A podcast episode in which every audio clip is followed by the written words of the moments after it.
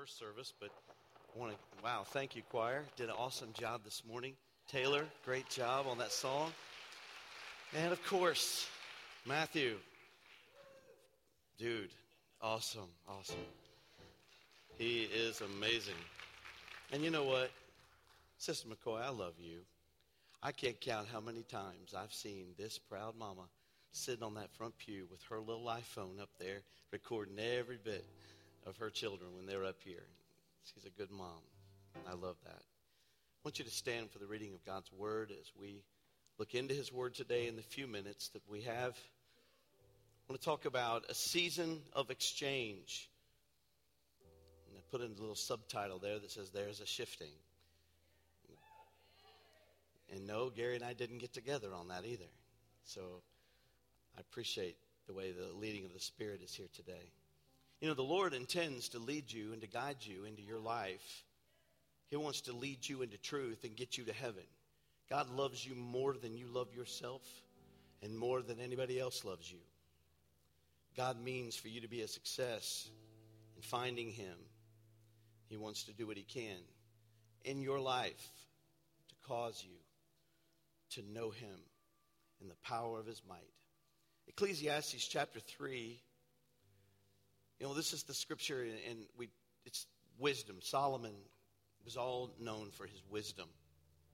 And he said these words in verse 1. He said, To everything there is a season, a time for every purpose under heaven. If anybody ever asks you, well, you know, does God know what's going on in my life? You go back and you quote this scripture to them.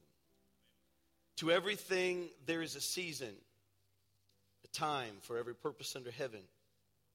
It goes on and it says a time to be born, a time to die, a time to plant, a time to pluck up what is planted, a time to kill, a time to heal, a time to break down, and a time to build up, a time to weep and a time to laugh, a time to mourn and a time to dance, a time to cast away stones and a time to gather stones, a time to embrace and a time to refrain from embracing, a time to gain and a time to lose, a time to keep and a time to throw away time to tear and a time to sow, a time to keep silence, and then there's a time to speak, a time to love and a time to hate, a time of war and a time of peace.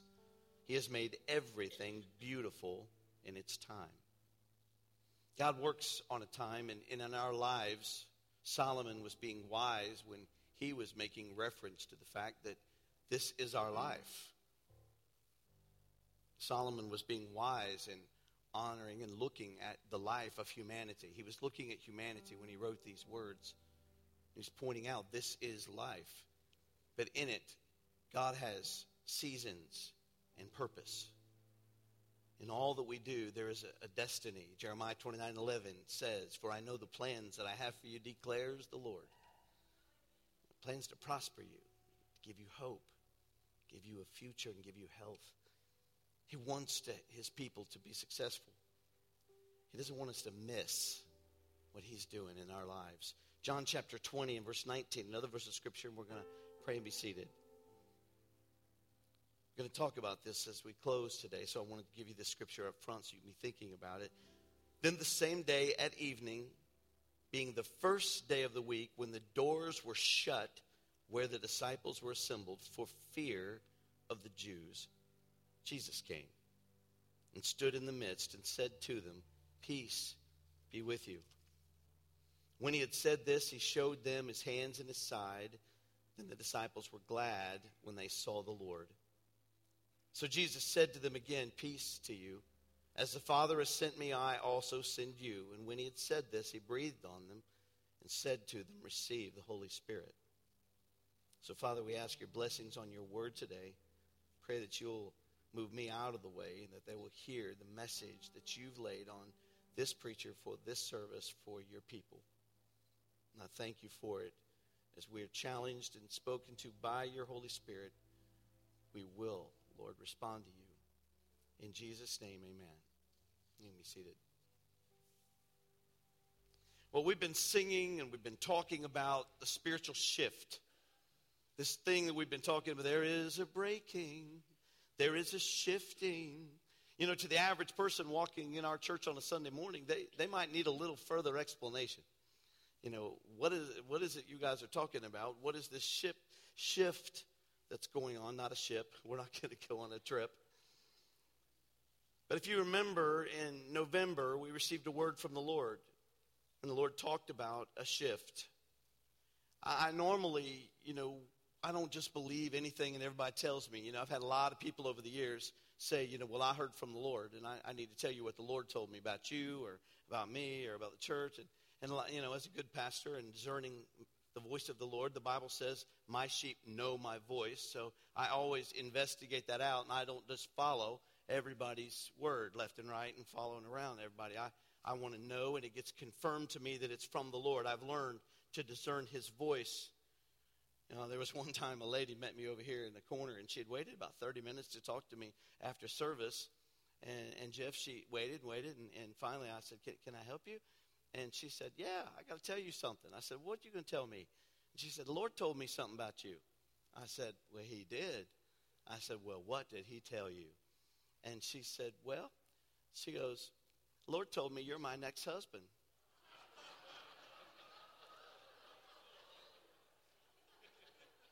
There was only one problem her husband was alive and well. so, not everybody that comes to you and tells you that they've heard from the Lord is hearing from the Lord. And I can guarantee you she didn't hear from the Lord because she passed away and he ended up from life insurance driving a big old Corvette in town. So I don't know how that all played out. This was many years ago, so I'm not making fun of anybody. She, she didn't hear from the Lord. Sometimes we've got to be discerning and we've got to understand that the Lord is speaking. And when He does, we've got to prepare ourselves for what He says and what He's speaking to us. And it was in November that we received a word on that Sunday morning. If you were here, you remember there was a mighty outpouring of the Spirit, a lot like we've seen today. This was a wonderful presence of the Holy Spirit here today. And, and it was that Sunday morning, I was standing right over here, that the word came to me that there is a shift that's coming to this church and, and into my life as pastor. And I knew immediately when that word was spoken, I knew that it was from God. And I, you know, I'm not going to tell you I immediately discerned and had a vision and I understood exactly what that meant. I received the word and then I went to prayer. What does that mean, God? What are you speaking? What are you saying? I mean, it's not something that you re- regularly hear at church. I mean, let's be real for a minute. I like to be real. I like to talk about, you know, you know, I'm not, if you know me, you know, I don't like religious stuff. I don't like religion, you know, and I know that's terrible as a pastor. Somebody says, well, what in the world is he doing up there? Because I, cause, you know, I found out as I read a whole lot in this word, I found out that it was all the religious people that put Jesus on the cross. All those people all caught up in their positions and titles and their rewards and all that stuff. People that were just all about religion so that they could turn their nose up at others and judge them and condemn them and gossip about them and put them down and make themselves feel better. I ain't got time for all that. What's that? The cash me outside. I don't have no time for that. But I do believe in relationship with Jesus and that we can know him intimately. But it's not something you hear in church when someone says there's going to be a shift. And, and amazingly enough, after that word, it was we went to Tennessee and we were down in Tennessee at a conference and Gary and I and Brian and, and Richard, we heard this song. There is a breaking in my favor. There is a shifting in my direction. And we, we heard those words, we were blown away. And it was just a great conference. And God was just confirming, and He's been confirming ever since His word over this church. But like I said, it's not something you hear often. So I've had to really search out, Lord, what are you speaking and what are you saying to us as a congregation, as a body of Christ? We don't normally just say, well, welcome to church today. Today is Shift Sunday. I mean, people are going to be like, what? I'm out of here. I don't know what y'all are up to. We're not really, you know, and to say, oh, come this next week. Every night we're going to be in a shift revival. I'd be like, okay, so third shift, second shift, what is, what is that?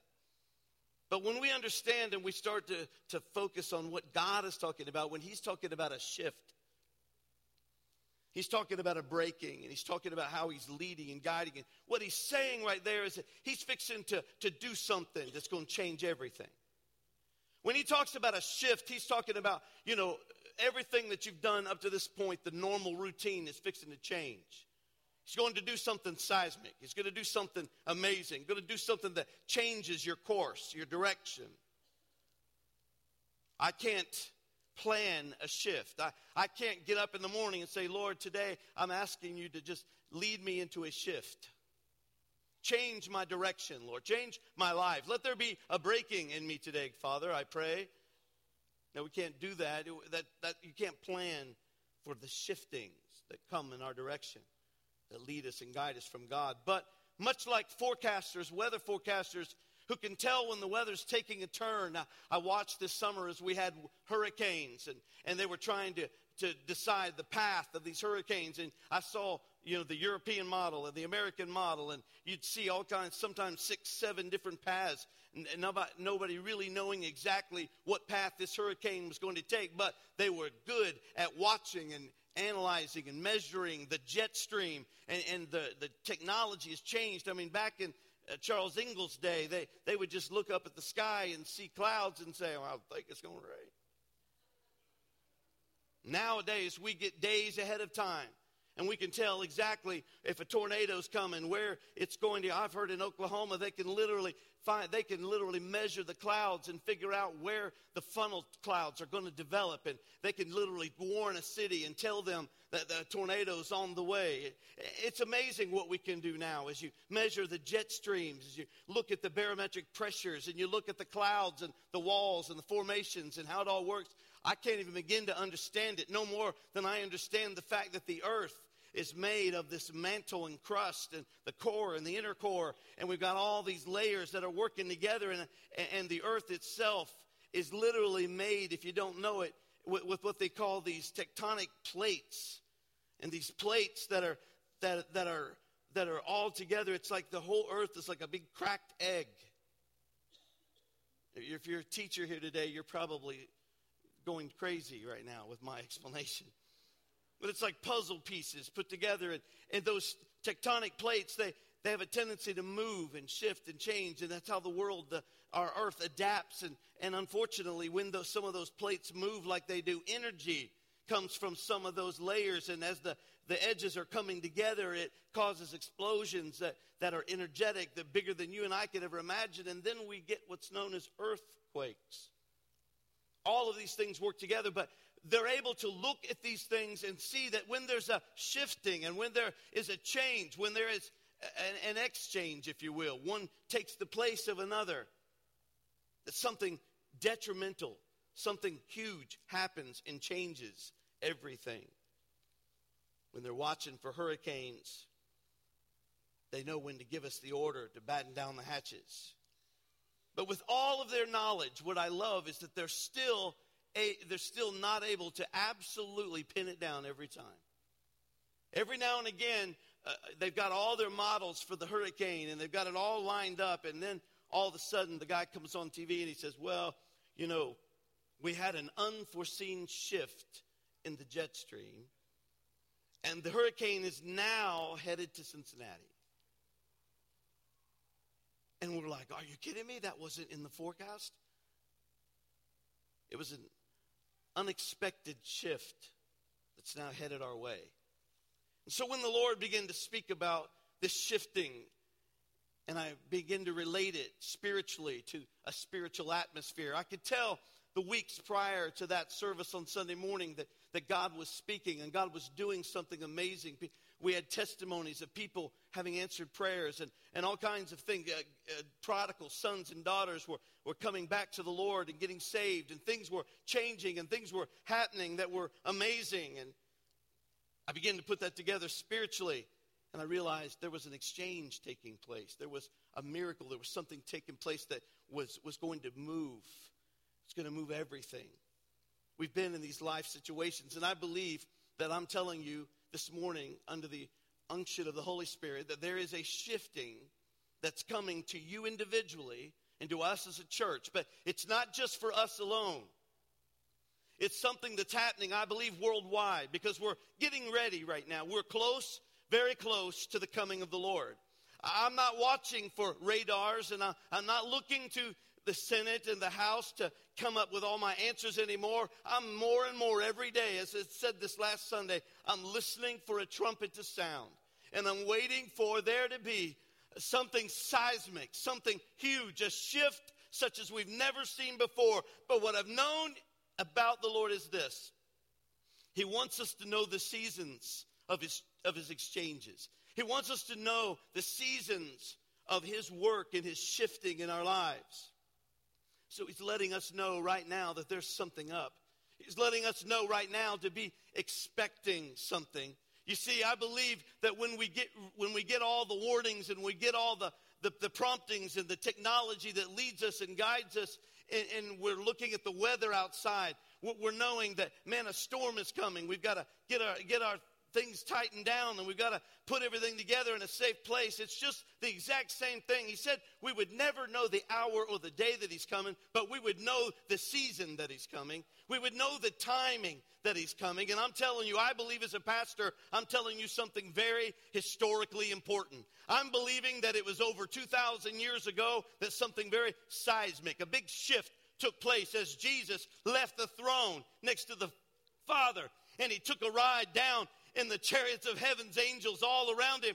He went down to Bethlehem and became that Son of God there in that manger, coming lowly, humbly to live in this life and world and to present himself as the ultimate and living sacrifice for our sins. It changed everything. They didn't follow the old law, they didn't follow the old uh, Mosaic uh, stipulations and they didn't go through the sacrifices. That was all changed. I, I'm here to tell you, and I believe I'm telling you with an anointing behind me this morning. You need to hear what I'm saying. There is fixing to be a shifting and a change once more in the history of the church. God is getting ready to do something amazing.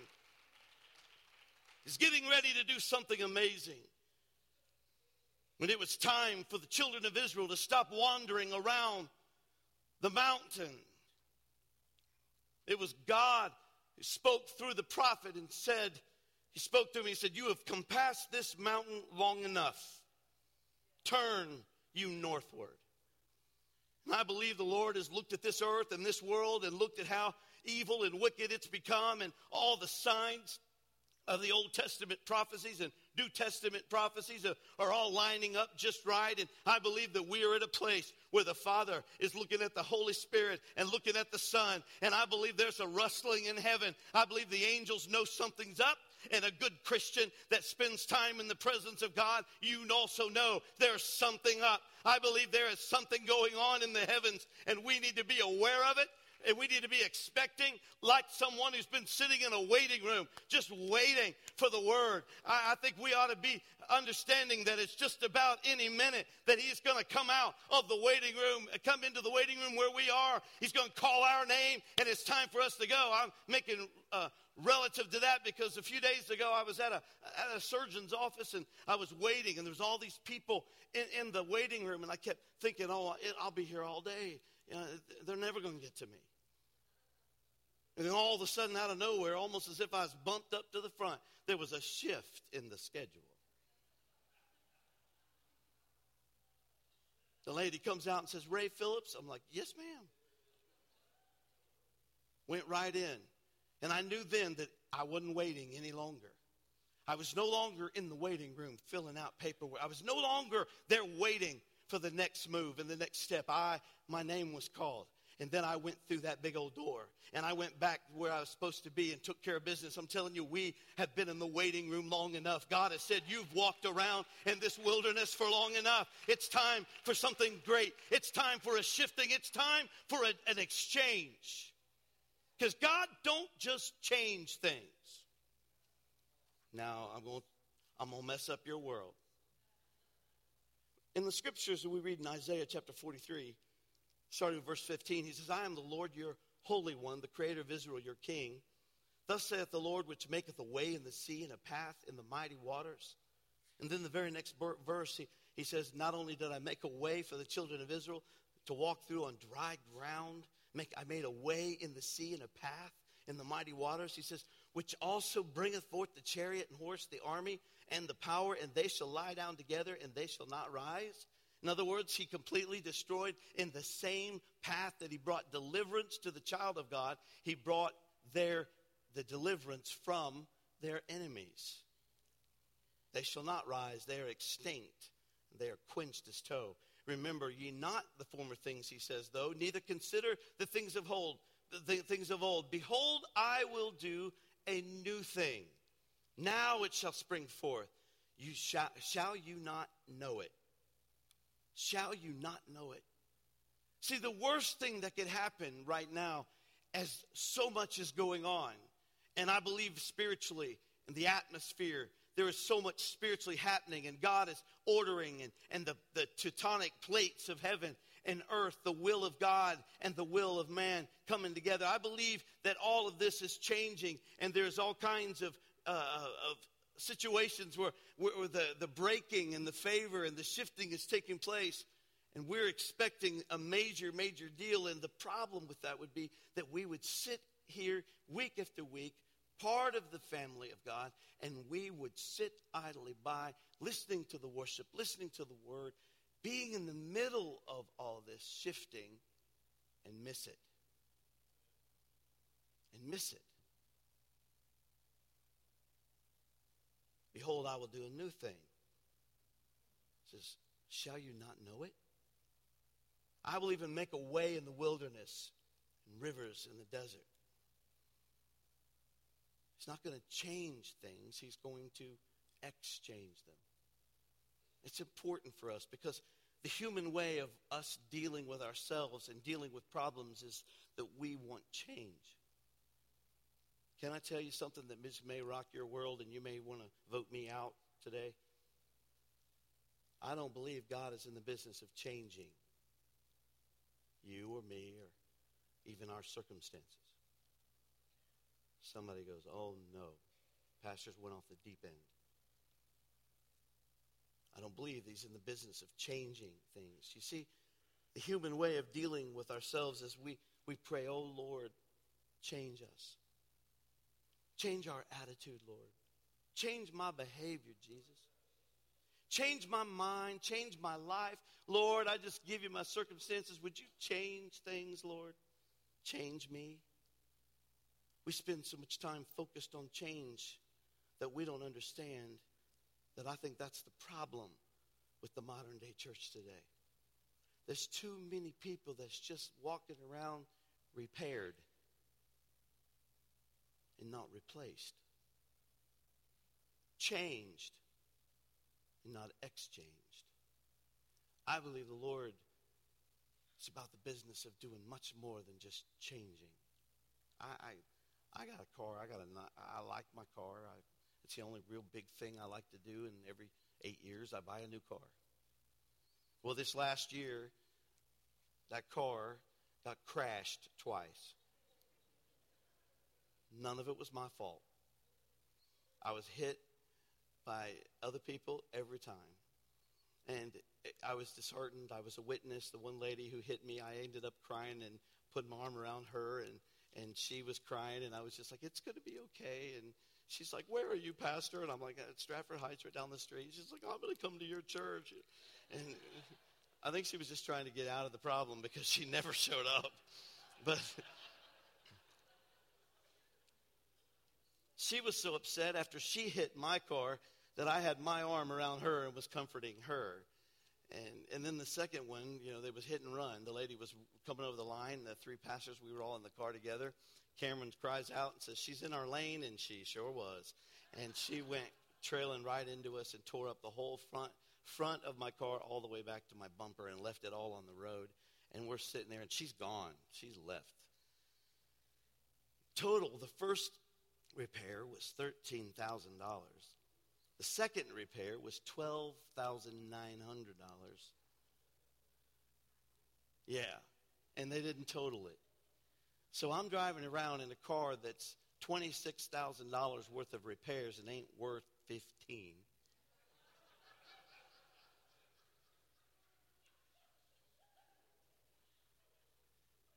And you know what?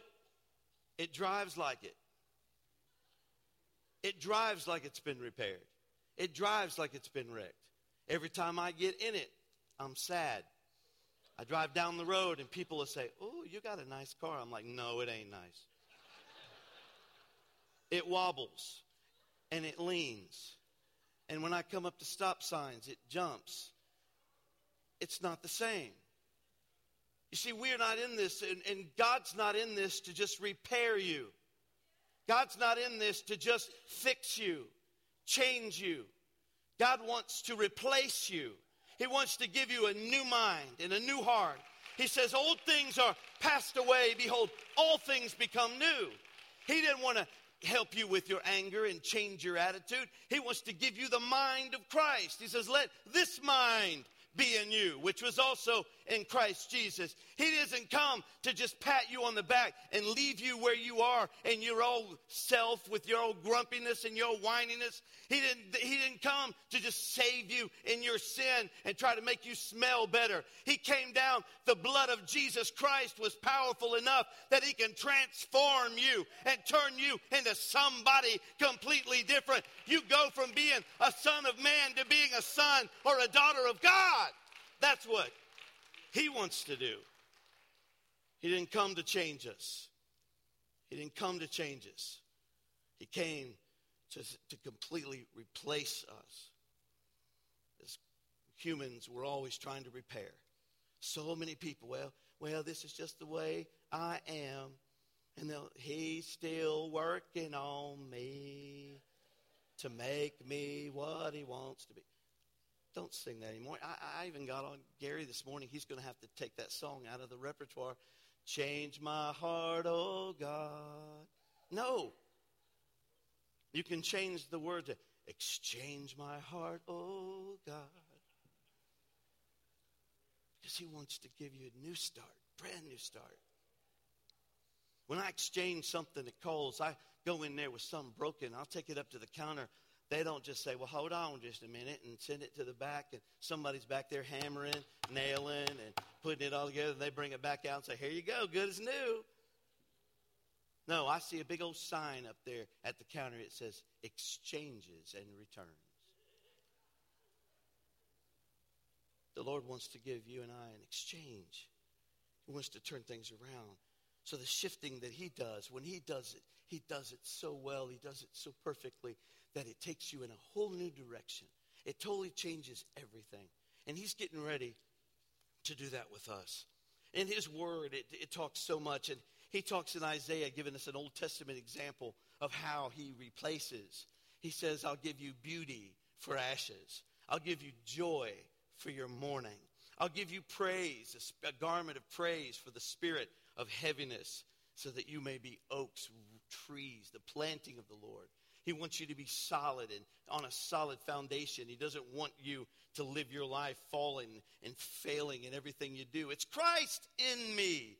Paul said, I'm crucified with Christ. It's not I who lives, but Christ who lives in me. And the life I now live, which is victorious, I'm an overcomer, I'm a conqueror, I'm a warrior of God. That life that I now live, I live by faith, in faith of the one who gave his life for me. That truth right there lets us know he is in the business of exchanging. There's a shift that's going on, not something old and repaired, but something brand new. He said in Revelation 21, he said, Then he who sat on the throne said, Behold, I make all things new.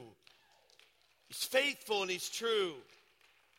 He's called us out of the waiting room and into the delivery room. Something's being birthed in us, something's being birthed in the earth. And God is up to something amazing. This shift that's going on, it's going to affect lost souls. It's going to bring sons and daughters, prodigals home. It's going to bring, I'm believing, a revival of this year. By the time we get to 2018, we will have had prayer meetings, prayer services, fastings. I'm, I, I think uh, I, I didn't tell you earlier. I want to challenge you. I did the first service uh, for the next 21 days, starting tomorrow, January 8th through 28th. I'm asking the church, you find, you and God, search out the formula and the means that you want. But I'm asking our church to within those 21 days to spend time fasting and praying and believing for the prodigals and for the lost to come to him this year. I believe that's an important mission that we need to be focused on the lost. It's time that we stop worrying about having church and we start building the church and making sure that our sons and how many of you in here would say with me, you'd say, I have lost loved ones in my family. Man, what are we doing? We've got to be focused on doing everything in our power to make sure they understand the revelation love of Jesus Christ. That He can go right where they are. You don't have to get in the car and go over to their house today. You can just pray right now. Lord, I pray for a shift in their life. I'm praying for an exchange in their direction. I'm praying that you will touch them and minister right where they are right now this morning. They might be sitting at the restaurant having lunch, but God, arrest their soul and touch their heart and bring them to a knowledge of the saving power of Jesus Christ. It's going to be a year where the shift is going to affect souls.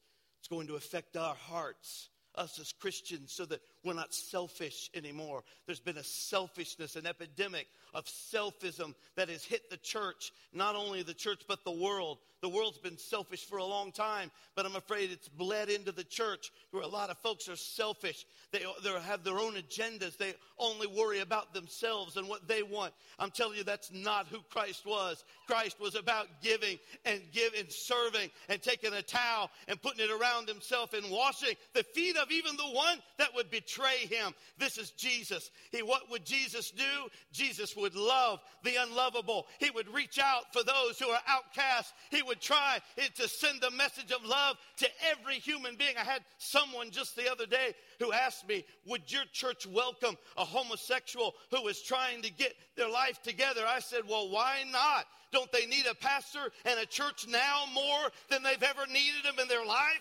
Why would we ever ask a question like that? Come, all ye who thirst, and buy wine and milk from the Father. It gives freely. We're searching for, we want the prostitution uh, ring to feel like they can visit our church. We want the drunk and the alcoholics and the drug addicted. We want these people to know if you're looking for God, you don't have to run very far. Just come up here on the hill. We'll welcome you right here in this house.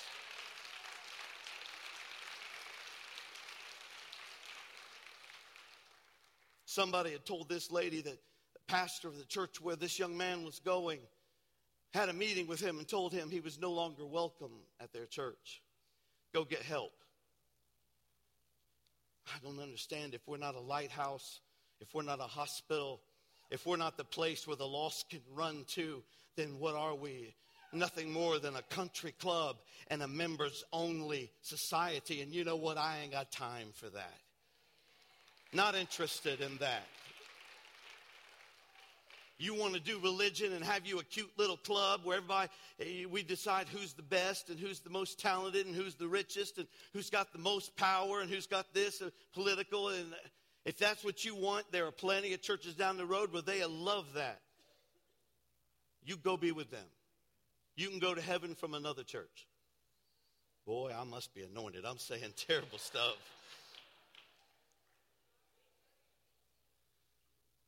I believe in a hill called Mount Calvary. And I believe that the blood that he spilled at that cross, I know it's ugly. I know it's terrible. I know it's a horrifying scene. But if it weren't for the Master, if it wasn't for the Savior, I wouldn't be standing here today because there is not one of us in here who's good enough to go to heaven. Not one of us that's good enough, that's smart enough to get to heaven. Not one of us are worthy to come in our nice looking clothes on a Sunday morning. Not one of us deserve the mercy and the grace that's been given to us. Not one of us can save ourselves. Not one of us can get in any other way. Yes, it's true all roads do lead to God. But only one leads to eternal life. Every man, every woman will stand before God no matter what road you choose. Atheists will stand before God. But there's one road. Jesus looked at his disciples, and Thomas, who was asking the question, and he said, How can we know the way and where you are going? And Jesus said, I am the way. I am the truth. I am the life. No man comes to the Father except through me. Jesus gave us right there everything we need to understand the gospel. It's through him.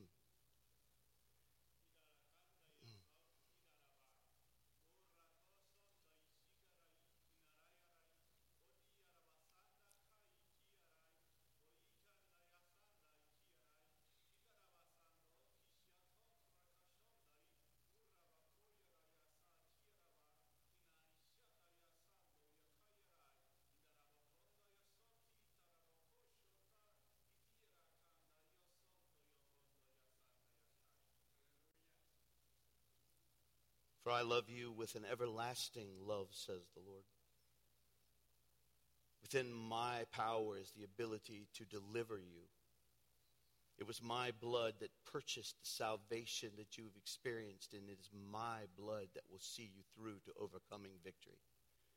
Look to me, lean hard upon my promises and my truth. Let my wisdom from the word that you have let that lead you and guide you into the victory that is promised you. Have I not said I will be your strength? Have I not told you that I will be your joy, that I will be your peace? Look to me now. No longer look to yourself and trust in the flesh to guide and direct you into the overcoming desire you have in your heart. Look to the hills where I belong and will supply. Trust me, says God and I will show you my glory. Hallelujah. If you're new to our church, this we believe, and we're a spirit filled church, and we believe in the operation of the gifts. Tongues and interpretation is the Holy Spirit allowing His words and His truth to seal the Word of God. So I would ask you this morning, if you would, to stand with me.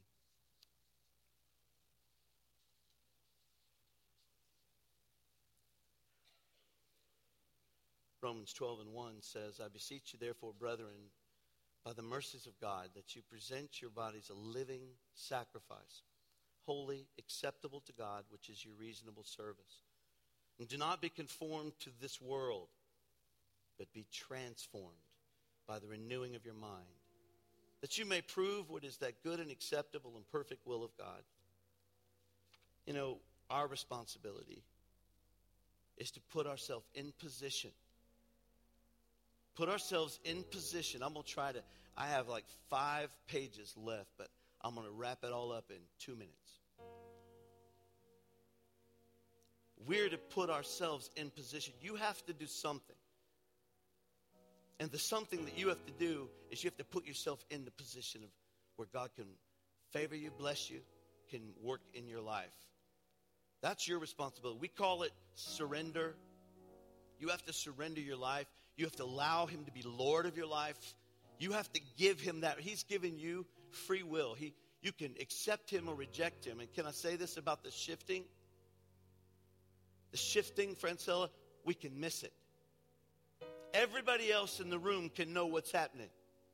Everybody else can have the scoop and know the power of the Holy Spirit is at work in the earth. This shifting that God is doing in the kingdom. You can be in the pew on Sunday, you can be here week after week, but it is possible for you to miss the shift. Say, I can't do that, Pastor. That's right, you can't. Don't you dare. I read you the scripture about the disciples on Sunday night, sitting in a room locked behind doors with, in fear they missed it. They missed it. I mean, when, when, you really think about that, I mean, for some reason in my mind, I read it before and I, I thought, well, maybe it was Saturday. Or, but it says, on the first day of the week in the evening. So Jesus has already risen.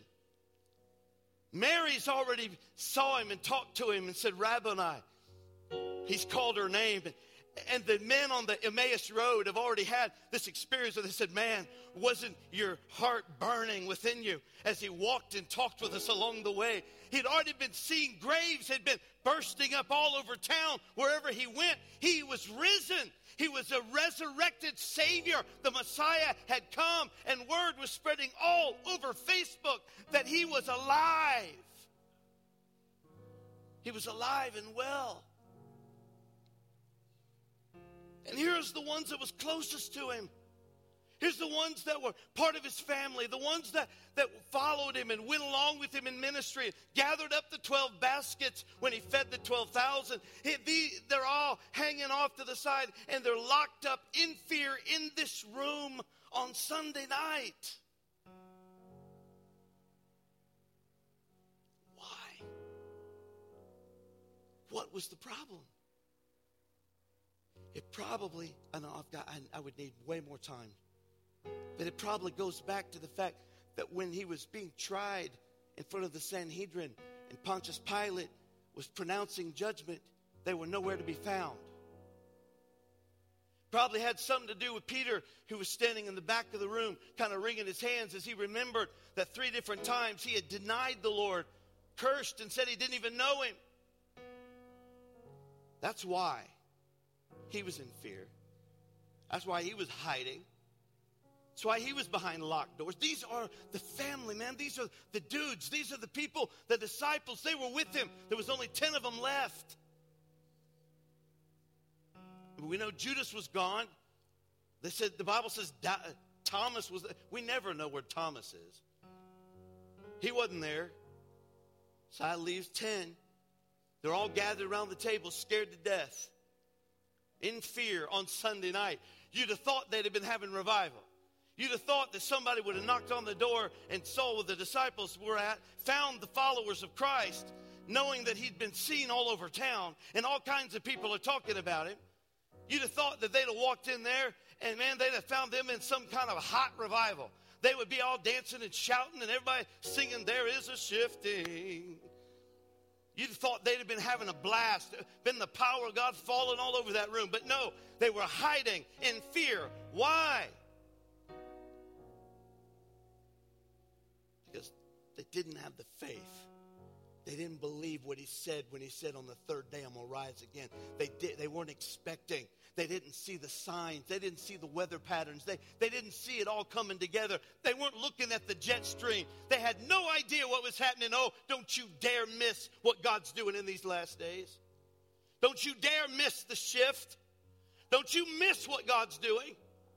I hope you're not dead as four o'clock in the morning standing here on a Sunday morning. I hope that you're not standing there and you have no concept of what's happening in the world. You have no concept of what God is doing by His Spirit. I hope when they're singing about a breaking and a shifting that something is bubbling up inside your spirit. I can hardly stand over there. Telling you, there's a power of God at work in this world and it's fixing to come to a, a seismic shift and a change, an exchange. He is going to take this old world and he says he's going to renew it. He's going to take all of this life and world and everybody who's in positions in kingdoms and presidents and prime ministers, he's going to move them all out and he's going to have control. One day soon, after we get through Revelation, he's going to reign and rule with us, and it's going to come. It's happening, and I believe we're on the threshold of the greatest shift this world has ever seen. It was awesome when he shot down to Bethlehem. It was amazing when the Messiah came and when he went to the cross and he resurrected on the third day. My, what a wonderful shift in the history of the church. But oh, I can't wait until I see him in the clouds. I can't wait until I hear a trumpet sound and we are caught up together with him to meet him in the air. And then we start a whole new journey and adventure. I can't wait. Don't you miss it. You can miss it. The disciples sat there on Sunday night and had no clue that they could walk out that door, that they could go out and celebrate. Everybody else was celebrating. They're locked up. Don't you dare miss it. Don't you let the enemy discourage you. Don't you let him get you all concerned with worldly stuff. Don't you let him get your mind cold and indifferent towards God. Don't you fall now. Don't you lay down now. Don't you throw in the towel now. If it was ever time for the child of God to stir up the gift that's in him, it's now. Get on your prayer knees and get in the Word of God and allow him to lead you and guide you into place of fire. He's an all consuming fire. And He wants to touch your life today. He wants to turn this church upside down. He wants us to be a lighthouse for the lost. I want there to be people lined up all over the place. I wish, I'm praying, God, it's okay. I'll preach three times. Give us a third service at one o'clock. Give us another one at three o'clock. I don't care. I want people to come. We'll preach and we'll worship and we'll praise until He comes. And we won't stop because there's a shift in our direction. There's a breaking in our favor. And we've got to get excited about the fact that it's all fixing to change. The whole world. The whole world. Sydney, the whole world's going to know that Jesus is Lord. The whole world's going to know. All that religious right. All them people. All those people in our way. All those stuffy Christians I don't like the stuffy Christians either.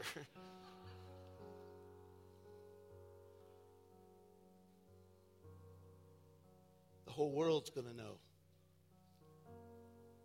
Don't miss it. Don't you miss it. Don't miss what he wants to do in your life right now, every head bowed and every eye closed. Don't miss what he wants to do with you.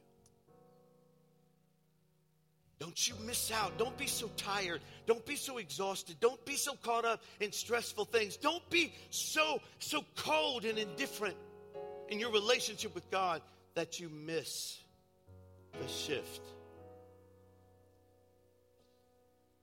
Let God touch you and renew and refresh you today. Maybe, maybe there's someone in this crowd that would say, you know what, I, I haven't even started that journey yet. I need to make the Lord Lord of my life. Pastor, I need to pray a prayer of salvation to accept Christ into my heart. If you're here today, we're going to make an altar of your seat right where you're standing. No one's going to come back to you. I'm not going to drag you down to the front this morning. But we're going to pray and make an altar right where you're standing. If you'd say, I need Jesus, and I want to pray that prayer that makes him Lord of my life, I want you to slip up your hand and right back down. We're going to pray with you. God bless you. Is there anyone else? I want to pray a prayer to make him. God bless you. To somebody else, I need to pray that prayer to receive Jesus. I want things to be right in my life. These that have lifted their hands, is there anyone else? All right, thank you. Thank you. These that have made that decision, they want to do right, they want to give God their lives. We're going to pray that prayer first, and then we're going to pray for us as a church. It's a simple prayer. It's not magic. It, the, the words itself have no power. But if they come from your heart, the Bible says they will transform your whole life. He says, if a man believes in his heart and confesses with his mouth that Jesus Christ is Lord, the Son of God, then he is a born again, saved Christian. So as you make that declaration today, I'm asking you to pray along with me. In church, why don't we all join them and pray together? Dear Lord Jesus, Come into my heart. Forgive me of my sins. You are the Son of God. You died on the cross. You rose from the dead. I know you purchased my salvation. I believe it in my heart. I confess you today. So, according to your word, I'm saved. I'm born again. I'm a child of God. Strengthen me and be the Lord of my life. In Jesus' name, amen. Amen. Praise God. Praise the Lord.